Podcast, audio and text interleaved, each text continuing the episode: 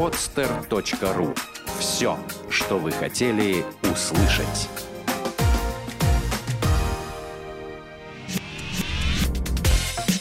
Тренировочный день. От мечты к цели. Авторская программа Виктора Маркина. Здравствуйте, уважаемые слушатели.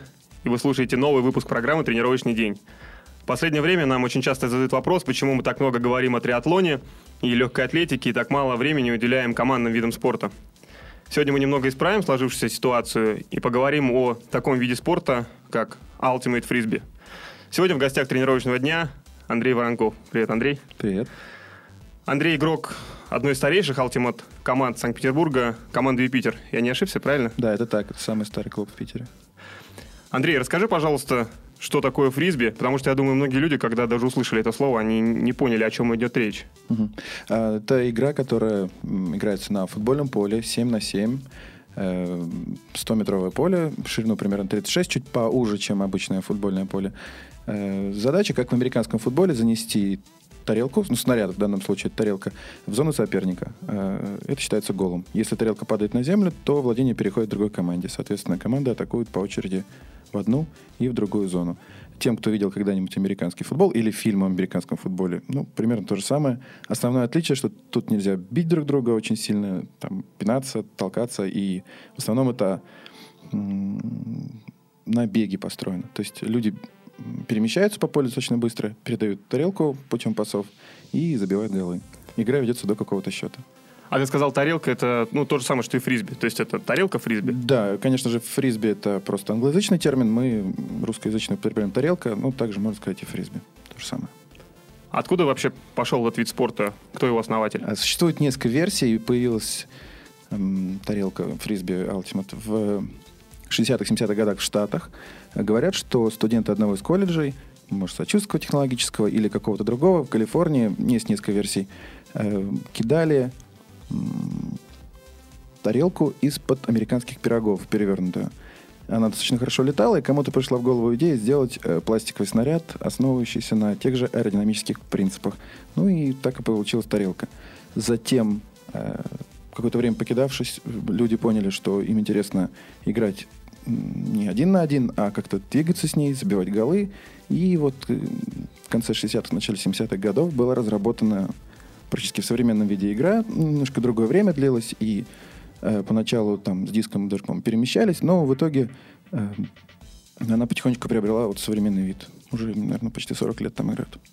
А есть какая-то аналогия с НЛО? То, что я прочитал э, на фоне интереса к НЛО, там, э, ну, когда было Конечно 60-х годах в да, Америке. Да, да, я думаю, что это имело под собой основание, тем более, что если посмотреть старые записи, то как только игра появилась, она брала бешеную популярность, и э, собирались полные стадионы на то, чтобы посмотреть, как э, вот старые вот такие хипари в коротких шортах с длинными причесонами кидают эту тарелку. Это все очень забавно выглядит. Э, ну, почти ничего общего с современным фрисби не имеет с точки зрения атлетизма и э, красоты игры. Но тогда это тоже привлекало очень много зрителей на этом уровне.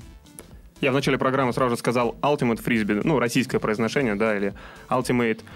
Э, есть несколько разновидностей фрисби. Давай вкратце поговорим о каждом из них. Например, э, диск-гольф. Да, диск-гольф – это профессиональный вид спорта, полный аналог гольфа. Единственное, что вместо клюшек и мячиков используются специальные диски. Это очень распространенное движение. Сотни тысяч людей, я не совру, сотни тысяч людей играют в диск-гольф по всему миру. Вот, к примеру, в Финляндии, в которой всего живет 5 миллионов человек, больше двух тысяч диск-гольф-парков – что такое диск-гольф-парк? Это место, куда приходят люди, и они играют. Они проводят весь день, э, как люди, играющие в большой гольф. Ну, это гольф для среднего класса, скажем так, для менее озадаченных, вот, которым не нужно 28 клюшек, достаточно тарелочки, хорошее настроение, пришли в парк и стали кидаться. Э, также существует профессиональный гольф, есть профессиональная э, диск-гольф-ассоциация, ПДГА, так называемая, и они проводят свои турниры, в которых есть призовые фонды, вручают деньги, есть спонсоры. То есть это целая индустрия.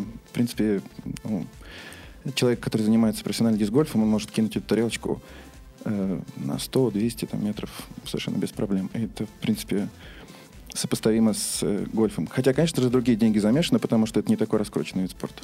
А где у нас можно поиграть в диск-гольф? Э, есть несколько диск-гольф-парков. А, например, в Дюнах есть стационарный диск-гольф-парк, построенный совершенно энтузиастами этого дела, ну, за собственные средства, э, прямо в гольф-парке э, Дюн. Там угу. три э, стандартные гольфовые корзины и э, не корзины, ну как называется, Забыл слово просто. А, ну, неважно. Эта корзина представляет собой... Нет, это... корзин там как раз 9. Э, да, корзина это такая металлическая корзина, похожая на э, столб, вокруг которого находятся цепочки. И внизу э, такая чаша. Угу. Диск попадает в эту чашку и там остается. А, соответственно, выигрывает тот, кто за меньшее количество пасов проходит расстояние от начала трассы до э, самой корзины. Тот же принцип, что и в большом гольфе, который играется вот, по всему миру для ребят, которые не в Санкт-Петербурге живут, в других городах, ну и в том числе, кто в Санкт-Петербурге, дюны находятся недалеко от города Сестрорецк.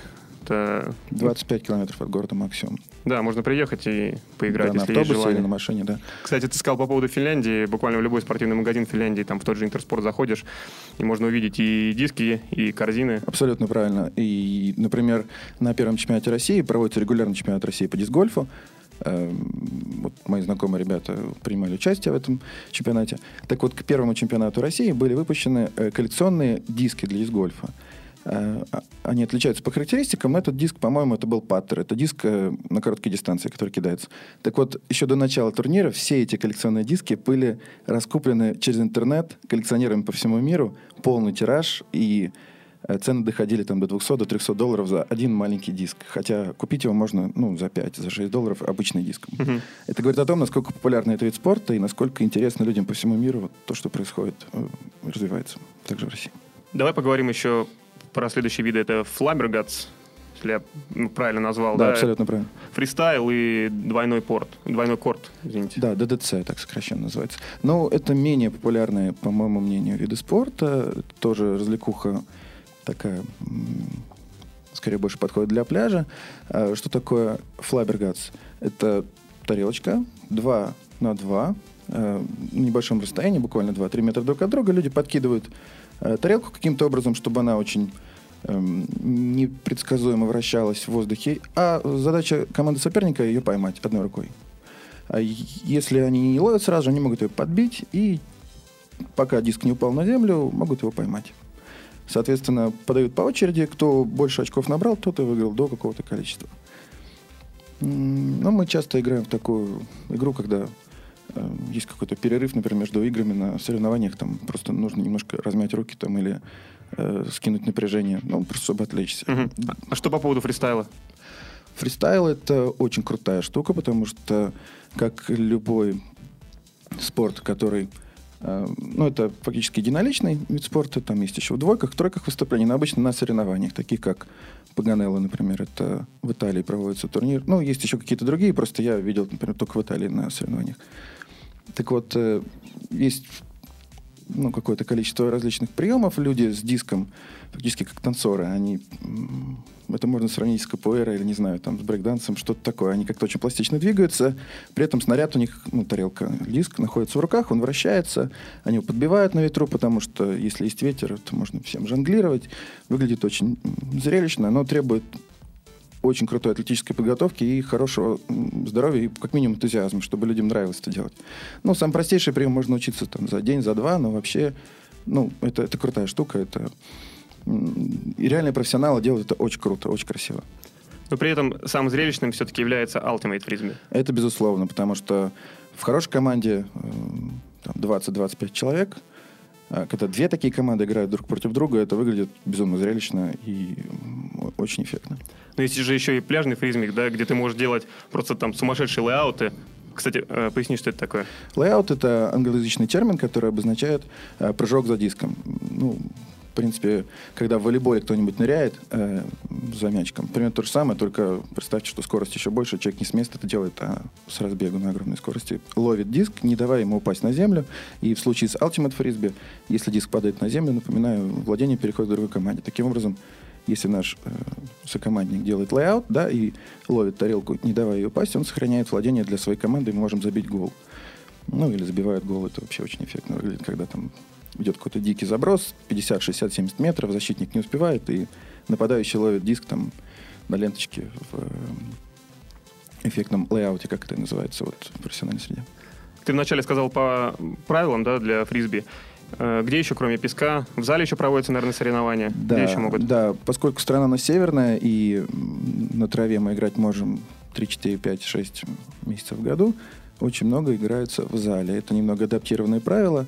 Играется не 7 на 7, а 5 на 5. И зал не 100-метровое поле, а 40-метровый гандбольный зал. Используется 40 на 20. Ну, в команде может быть 10-12 человек, потому что не нужно столько много замен и столько много бегать. Немножко другая игра, она более...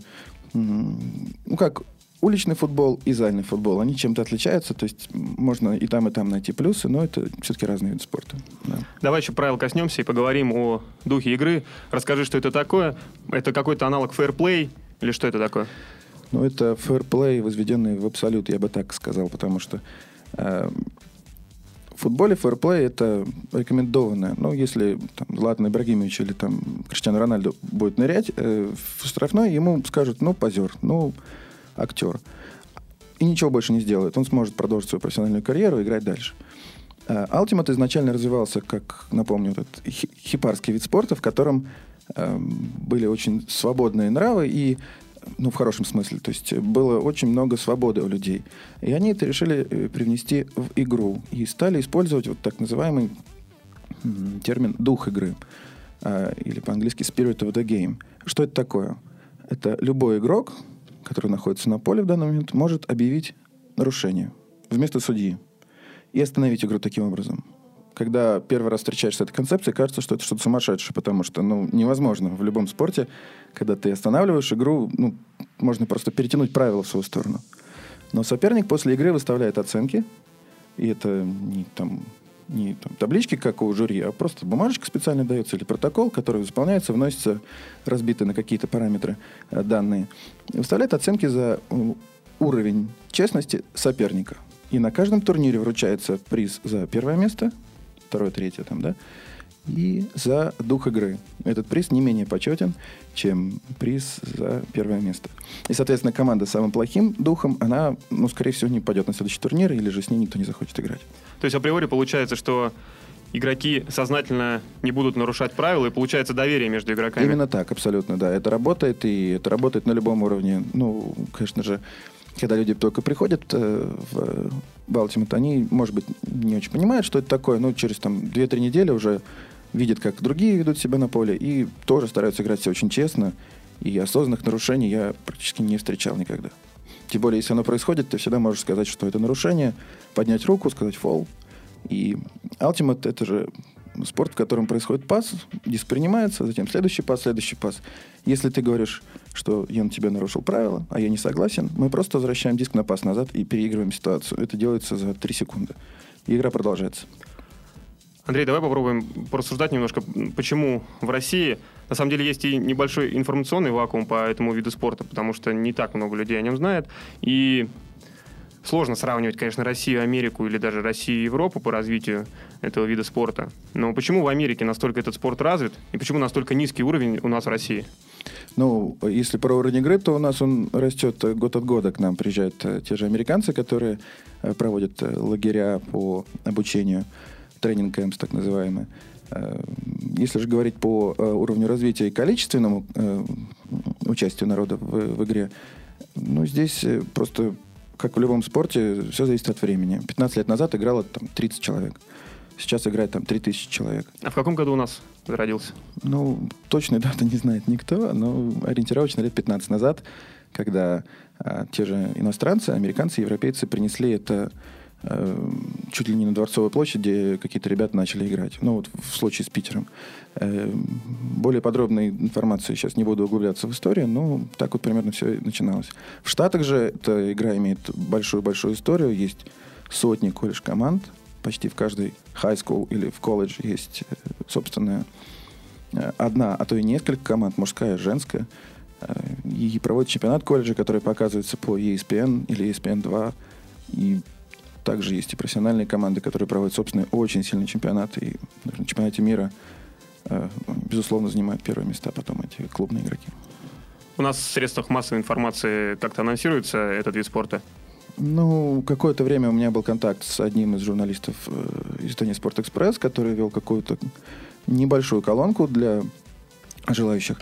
Но на данный момент э, есть специализированные Ultimate издания, например, discord.ru, который на постоянной основе ведет очень профессиональное вот освещение всех Ultimate событий, происходящих в России, а также на мировой сцене.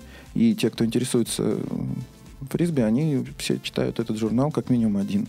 Есть еще некоторые другие, просто ну, нам сейчас не приходят так на точного адреса. Но вот Discord ру. Так что, ребята, да, заходите и смотрите. Я думаю, благодаря нашей программе тоже больше людей узнает об этом, хотя бы узнает об этом виде спорта. Давай еще поговорим о том, что э, ты сказал, в университетах, да, в американских э, да. используется этот вид спорта. Э, по поводу наших институтов. Просто для того, чтобы эта игра, э, ну, ее нужно официально зарегистрировать, и Министерство образования должно включить в определенный реестр. Кто-то у нас продвигает эту тему? Ну, пока это все на личном энтузиазме многих э, людей держится. Поэтому на данный момент есть федерации в отдельных городах, э, есть э, Общероссийская федерация, зарегистрированная в Москве, но это в связи с нашими бюрократическими сложностями, действительно, как ты правильно отметил, достаточно технически э, сложный вопрос. Э, насколько я понимаю, чтобы спорт признали официально, нужно там, признание в половине или федерации в половине регионов Российской Федерации, многонациональной, многорегионной, где сколько, 80 с чем-то сейчас их, да? Поэтому все движется очень медленно, честно скажу. Хотя сейчас э, команда есть, начиная от Калининграда и заканчивая уже... Вот, я сам был в Омске, например, этой зимой. Проводил тоже тренировочный лагерь для ребят в Сибири э, вместе с коллегами из команды. И там приехали ребята из девяти городов.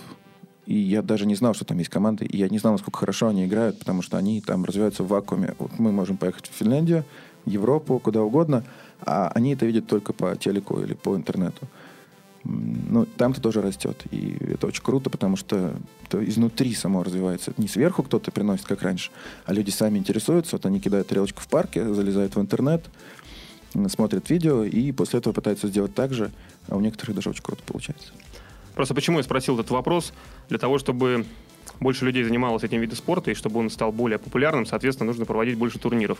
Когда ты проводишь больше турниров или э, пытаешься проводить, ну, хоть, хотя бы какие-то игры, да, э, на уровне города, то тебе необходимо общаться с чиновниками, либо ну, с какими-то э, другими инстанциями. Соответственно, тебе, наверное, задают вопрос, а является ли этот спорт официальным? Для того, чтобы он стал официальным, его нужно, чтобы зарегистрировали. Да. И, соответственно, получается, что ну, палки в колеса вставляют. И... Абсолютно правильно. Так и происходит каждый раз. Я ходил к заместителю председателя спорткомитета города, например, на прием вот сидели, как вот сейчас с тобой разговариваем, он говорит, а это что? А у вас регистрация есть?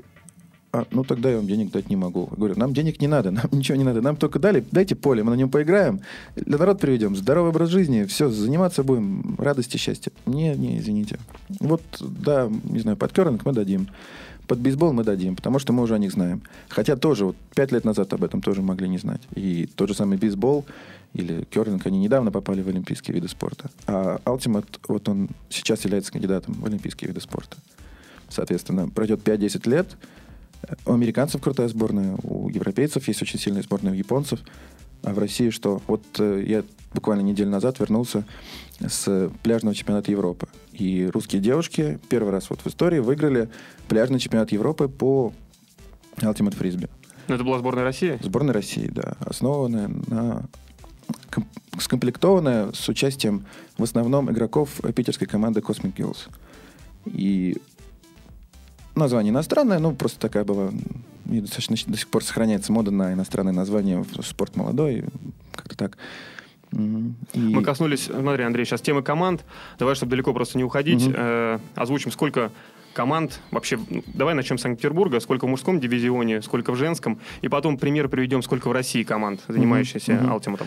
Ну, можно сказать, что Петербургу повезло, потому что у нас действительно много э, команд и игроков, которые достаточно ну, на серьезном уровне играют. Есть команды, которые играют любительски.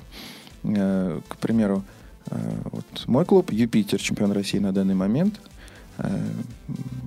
Есть команда Тени, есть команда Sky Pro, Flying Steps, э, и какие-то другие еще команды, но э, как минимум а, ну, Оксидиска — это название, сейчас мало что скажет кому-то, кто не слышал. Это, конечно же, не Реал или Барселона для, для обычного слушателя. А, ну, вот эти команды знают, да, и даже за границей знают то, что мы выезжаем на иностранные международные турниры. То есть пять команд, как минимум, в открытом дивизионе. Он называется открытый э, мужской, потому что, в принципе, там играть могут все, в любого возраста люди. Эм, и ветераны, и... Потому что, например, есть дивизион мастер, где играют не моложе, чем возраст. Ну, так специально сделано, чтобы там тоже было интересно играть, скажем так. Эм, в женском дивизионе ситуация посложнее, команд меньше, но это связано с тем, что э, ну, девочки вообще меньше заинтересованы в спорте в России, к сожалению. Но команда есть, как уже упомянул, команда Cosmo Girls. Они сильнейшая команда России, они чемпионки Европы на данный момент вот на пляже. Хотя играем мы не только на пляже, на траве и в зале. Ну, как минимум они. Есть еще команда Flying Steps и несколько других команд, которые то появляются, то исчезают, потому что девочкам сейчас интересно играть, а завтра нет. Здесь все-таки стоит сказать о том, что на профессиональном уровне не так много людей занимаются пока этим делом. Это пока все-таки еще больше фан, чем спорт для многих. Хотя профессионалы уже появляются, и это очень круто. Ты назвал города, то, что играют в Москве, в Санкт-Петербурге, да. э, Калининград. В Омске ты проводил кемп. Э, какие еще города участвуют? Ну, Пермь, Казань, Екатеринбург, э, э, Ижевск. Очень сильная в Нижнем Новгороде команда есть, э, в Великом Новгороде. Слушай, ну достаточное количество городов. Ну, я, наверное, даже треть не перечислил тех, кто сейчас играет. Ну, угу. как-то так. А какая ситуация с развитием этого вида спорта в Европе? Я просто тебе приведу пример на примере триатлона, да, угу. например, э, в Америке, ну не в Европе, да, в Америке, проводится порядка 15-20 стартов э, триатлона за один уикенд. Угу. Если сравнивать с Россией, то это порядка 10, наверное, стартов, ну, может быть, чуть больше за весь, за весь сезон. Да, за весь сезон. Ну, вот, э, что касаемо турниров по фрисби. Угу. А, ну, примерно такая ситуация, когда я был в Штатах, э, я сидел в Нью-Йорке и смотрел в радиусе двух часов от меня в одни выходные проходило порядка трех-четырех ивентов трех-четырех соревнований. Причем на какие-то из них я приезжал, и я видел там 20-30 команд. То есть это безумно масштабное дело. Сотни тысяч людей играют, э, и сейчас уже даже профессиональные лиги. Три дня назад был финал профессиональной лиги MLU. У них огромное количество зрителей, у них полный стадион, у них реально это приносит деньги, это индустрия, которая очень на огромном подъеме. У них даже две сейчас лиги, потому что эм, они хотят зарабатывать деньги. В Питере или в России все намного проще. У нас есть чемпионат страны, у нас есть 2-3 рейтинговых турнира, и все команды, которые играют в каждом из городов, они стараются организовать свой собственный турнир, чтобы к ним приезжали. Потому что Ultimate поддержки государственной имеет по минимуму. И хотя были прецеденты, например, нижегородскую команду Бивни спонсировал собственный университет, а не университетская команда, когда они выезжали э, на зарубежный турнир. Но в основном все расходы ложатся на игроков по перемещениям. А это самое дорогое получается, вот, особенно в России. То есть иногда дешевле полететь в Европу, чем путешествовать по России на поезде. Ну, это наши реалии, к сожалению. Поэтому, заканчивая э, мысль, ситуация абсолютно такая же. То есть 10-12 событий за сезон. Причем каждая команда выбирает 3-4 основных, куда она поедет и где она прям быстро, где круто сыграет. К нам приходят в программу абсолютно разные люди. Есть и профессиональные спортсмены, есть и спортсмены-любители. Хотя многим, э, многие профессионалы могут позавидовать любителям упорству, сколько они уделяют времени спорту и как тренируются. Сейчас вопрос тебе, как человеку, который давно занимается этим видом спорта и много знает о нем. Что ты посоветуешь э, новичку, возможно, сейчас сидит молодой человек или девушка, которые нас слушают, услышали об этом виде спорта и хотят заниматься. Угу. Что им нужно делать? Э, ну, я достаточно часто вижу людей с тарелкой, которые ее кидают где-то на пляже или в парке. И если бы они знали, что свои усилия можно направить в сторону вот, какой-то команды, то я уверен, что они могли бы хотя бы попробовать. Команды есть разного уровня, и для людей с большими амбициями, и людей, которые просто хотят, хотят получать удовольствие от хорошей игры и от хорошей компании. Как минимум есть сайт э, rfdf.ru, RFDF, Российская Федерация летающих дисков. Эм, и ну, я посоветовал бы начать с сайта Юпитера, U юпитер-питер.ком или просто набрать в любом Яндексе Юпитер Фрисби. Там одна из верхних ссылок будет на наш сайт, где можно почитать информацию, как минимум, какую-то э, о том, как присоединиться к какой-то из команд. Прийти на открытую тренировку, посмотреть, что это такое, попробовать, понравится, не понравится. Э, вообще в кайф это или лучше пойти опять в парк покидаться с кем-то, с приятелем. А если у вас обучение для новичков, э, я поясню, опять же, почему это спрашиваю, что когда люди приходят в новый коллектив, бывает сложно адаптироваться, тем более у вас, наверное, костяк команды уже давно. У нас клуб, у нас не команда, у нас клуб, э, то есть есть люди совершенно разного уровня. Есть топ-команда, она так и называется, топ-команда или первая команда, куда отбираются люди с самыми э, серьезными данными, атлетичными, психологией устойчивой и которые, собственно говоря, выиграли, например, чемпионат России, и мы сейчас на основе этой команды делали национальную сборную. Есть э, вторая команда, так называемая. Мы называем грибы, потому что они растут, как грибы после дождя. Приходят люди, но в эту команду уже вот в этом году, чтобы попасть, надо было пройти тоже отбор. То есть что, чему-то научиться, прежде чем туда попасть. И есть, э, так скажем, новички, для которых проводятся открытые тренировки, которые также могут приходить на тренировки грибов, и если у них хорошо получается, то могут попасть в топ. Это такая вот вертикальная структура, которая помогает нам, эм, поскольку людей, кто играет много, э, каждому находить то, что ему подходит по уровню, по интересам и, в общем, дружить всем, жить, жить дружно, скажем так. А уточни, пожалуйста, вот если новичок придет э, к вам и захочет тренироваться и, вдруг поедет на турнир, угу. то будет ли он там играть или все-таки он первое время будет сидеть там полировать скамейку? А, ну, в топ-команде э, последнее очко при равном счете 14-14 он, возможно, и не выйдет. Uh-huh. Но если он захочет поиграть, то у нас э, грибы выезжают достаточно часто. Например, в это воскресенье будет городская лига. Э, с командой грибы будут играть три человека из топ-команды, и мы будем вот, как играющие тренеры выступать э, весь игровой день. А что такое Ultimate турнир? Это один-два дня, э, ну, в Европе 3-4 когда мы очень много игр играем с небольшим интервалом, и в таких интенсивных и экстремальных условиях обучение происходит прямо вот как губка люди впитывают и достаточно быстро э, растут в уровне игры. Ну, а, конечно же, тренировочный процесс состоит из того, что мы каким-то образом тоже играем, делаем какие-то упражнения. Э, есть тренировки по физухе. Например, у нас в клубе и у многих тоже питерских команд других – есть тренировки по физике с специальным тренером. Это не обязательно, потому что вид спорта все-таки не профессиональный, но если ты хочешь чего-то э, добиться, то каждый ну, обязан заниматься собственной физической подготовкой. Вас Андрей Тишков, наверное, тренирует, да? Да, да, очень, очень хороший тренер. Молодец. Э, что для тебя фрисби? Это какая-то тусовка, свои положительные эмоции, друзья? Какая философия? Ну, я вот недавно женился, а, и женился как раз на прекрасной девушки, Елизавета зовут, которая тоже играет. Здорово, поздравляю. Да, спасибо большое. Поэтому, конечно же, это важная часть моей жизни. Есть работа, есть семья, и вот есть хобби. Это очень важное хобби. Ну, поскольку денег мы на этом не зарабатываем, то я могу это назвать хобби. Если бы государство поддерживало, ну, наверное, бы мы были бы профессиональными игроками. По поводу семьи, то есть э, вопрос того, что поддерживает ли твоя вторая половинка твои игры и Скорее, я ее поддерживаю. Потому что, вот, например, сейчас она как раз играла в той команде, которая выиграла чемпионат Европы. А мы выступили, например, чуть-чуть хуже. Мы попали в восьмерку, но не попали в финал. А где проводился чемпионат? А, это маленький город Калафель в часе от Барселоны. На пляже, шикарный, шикарный пляж, море. Очень-очень красиво. По возрасту участников, э, в основном, какой средний возраст тех людей, которые играют в Ultimate? Ну, мало кто приходит в возрасте лет до 16-18. В тех же Штатах большинство игроков начинают играть в колледже, и у них за три года делают готового профессионального игрока. То есть это с 18 до 21 года.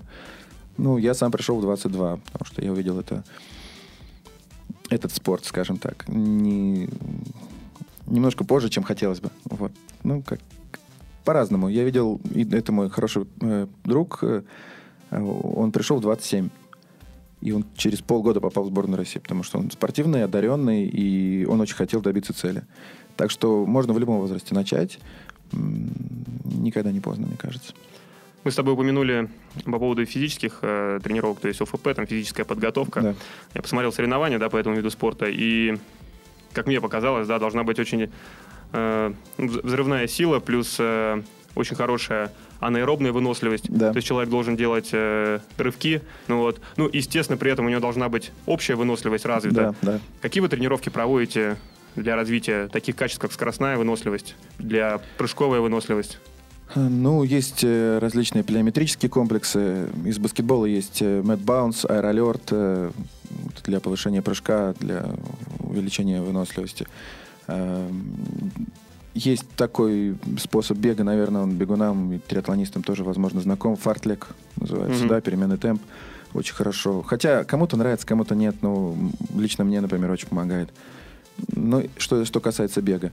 Челноки. Ну, вот лучше, конечно, было Андрея Тишкова спросить, как это делается, потому что он, как профессиональный тренер, в общем-то, нам очень много упражнений дает. Это ча- часто просто из легкой атлетической подготовки. Мгм. Из подготовки бегунов, прыгунов. э, Ну, это я говорю сейчас о профессиональном фрисби. То есть э, здесь немножко нужно провести разницу. Сейчас можно напугать людей, сказать, что придете и будете пахать на треке. Э, Тректис, то есть тренировка на треке, она, конечно, ва- важна, но это не единственное, что мы делаем. И многие игроки просто приходят, например, из э, плавания или же из э, лыж или, не знаю, из легкой атлетики. Они уже готовые спортсмены. Им для того, чтобы играть, им не нужно пахать вот много-много-много-много-много. Им нужно просто поддерживать форму, как минимум, да? А, Но они этим привыкли, этим занимаются. Вот если у вас есть спорт, которым вы раньше занимались, сейчас вам нужно выбрать либо строить карьеру и, э, и бросить вот спорт, которым вы занимались всю жизнь, то приходите во фрисби, потому что здесь у вас получится и строить карьеру, и продолжать заниматься спортом, который вам нравится. Ну, это актуально, кстати, очень важно. Ну, мне кажется, да. Андрей, какие планы команды Юпитера на будущее? Ой, наполеоновские. Ну, э, если быть реалистами, то все приходит постепенно. У нас был э, план э, трехлетний э, по выигрышу чемпионата России. Получилось не за три, а за четыре. Потому что команда полностью обновилась. Четыре года назад э, практически никого не было из нынешних игроков. Это все либо пришедшие из других команд, либо выращенные сами. Сейчас у нас тоже трехлетний план по выигрышу чемпионата Европы. Ну, вот сейчас мы были седьмые. Но мы уже туда поехали, мы там хорошо выступили. Мы вот в одном очке были от победы над э, будущими чемпионами. Э, ну, соответственно, все потихонечку. План, да, да. Американцев, наверное, это уже потом. Пока выиграть в Европе. Ну что ж, я могу пожелать удачи вам. И чтобы команда Юпитер продолжала развиваться, и сам спорт, конечно, продолжал развиваться, и чтобы о вас больше узнали, и чтобы вы продолжали прогрессировать. Соответственно, чтобы к вам приходили люди, больше тренировались и вели здоровый образ жизни. Это главное. Спасибо. И это была программа «Тренировочный день». Я ее ведущий Виктор Маркин. До новых встреч! Сделано на podster.ru Скачать другие выпуски подкаста вы можете на podster.ru